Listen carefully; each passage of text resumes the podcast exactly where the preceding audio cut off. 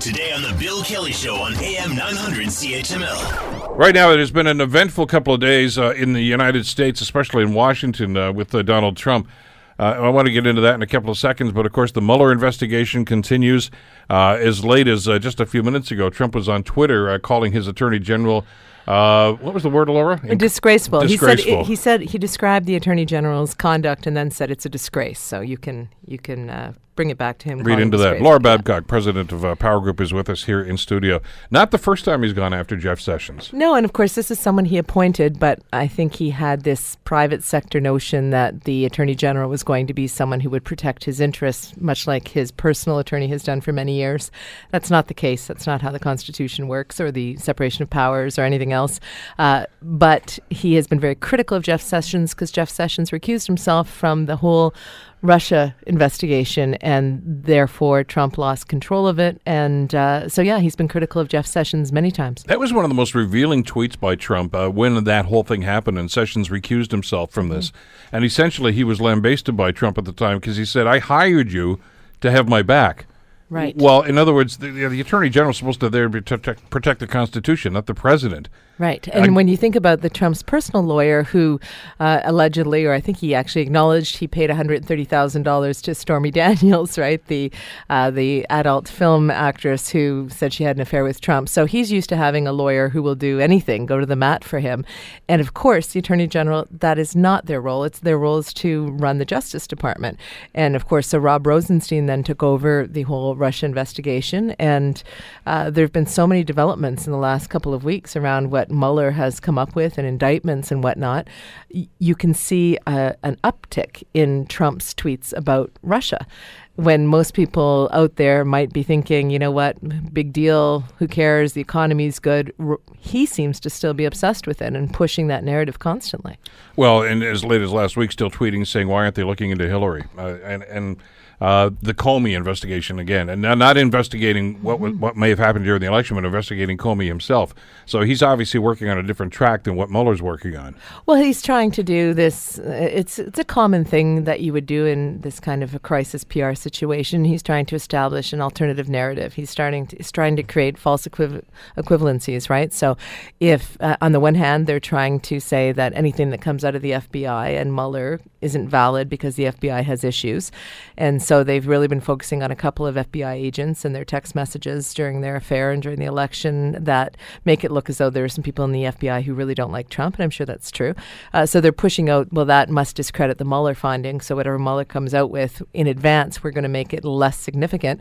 But then on the other hand, they're doing the second track, which is, okay, now let's create a false equivalency. Let's say that no matter what comes out, Hillary Clinton and what her crimes are worse, right? This whole lock her up chant, all of that has been about creating an alternative theory of what's really a crime, if you will. Yesterday, the announcement that he's already named a campaign director for the 2020 campaign. You can tell where his focus is. Right, of course. For people who think that he's going to go gently into that good night and not stay around and fight, I think it's ridiculous. Trump likes to fight, and he feels as though, I think, this Russia word is an existential threat to his legitimacy. Even if Mueller comes up with no collusion, even if Mueller simply comes up with what he's tasked to do, which is to find out whether or not Russia is hurting the U.S. electoral process, and what, if anything, they did with the Trump campaign, I think that Trump looks at it and says, well, any mention of Russia being involved means that somehow I'm not a legitimate president. It somehow takes away from my victory, much like his focus on Hillary, because she actually won the popular vote. And that's not something that he can get over. The Electoral College win was simply not enough. So I think you've got someone who likes to fight and will run again, is announcing early that he's running again because he wants to have a definitive victory this time. He wants to remove all doubt. It's noteworthy to mention once again, too, about the Russian involvement. We already know there is, and most of the intelligence agencies in the states are on the same page on this. But the detractors, the Sean Hannitys and others, have said, look, the money that they spend and the small, you can't influence the U.S. You can, though. It's done strategically. I mean, all you needed to do to win that election was to influence what happened in Pennsylvania, Michigan, and Ohio, in key areas there, which were heretofore given to Clinton. They thought they were going to be Democratic, and they turned out not to be. Now, I'm not going to suggest right now because we don't have any proof that that was the influence, but that's where some of that money was spent. That's all you had to do. It'd be a waste of time to try to influence votes in Utah and another and in Alabama. You already knew how those events were going to be, but those were pivotal swing states. There's a number of things that have come out that Russia has been up to. One of the things is just sowing discord, causing this real tribalism, and they exploit U.S.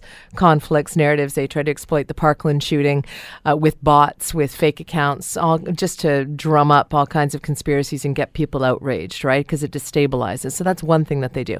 I think 5 states they found out that there was actual foreign Russian attacks on their electoral systems during the election. But did they influence actual votes? They haven't found that out yet. And because the U.S. system is so states-based, it's complicated. You can't just go to a central technical place and put in a virus, right? It's much more complicated for them to influence the actual ballot boxes. But they do something else as well, which is they put out these fake stuff on social media. And in that case, they targeted those states that you refer to. They micro-targeted, where should we put up these false memes about Clinton? And they changed images. And so these are not simplistic trolls. These are very organized, and they plan on doing it again. And that's why you have, I think it was Sweden, as one of the Scandinavian countries, that came out with a whole raft of things they're going to do to protect their elections from the Russians, things that are no-brainers that you would hope the U.S. just copies the list and goes ahead and does before 2018. Want to hear more? Download the podcast on iTunes or Google Play and listen to The Bill Kelly Show weekdays from 9 to noon on AM 900 CHML.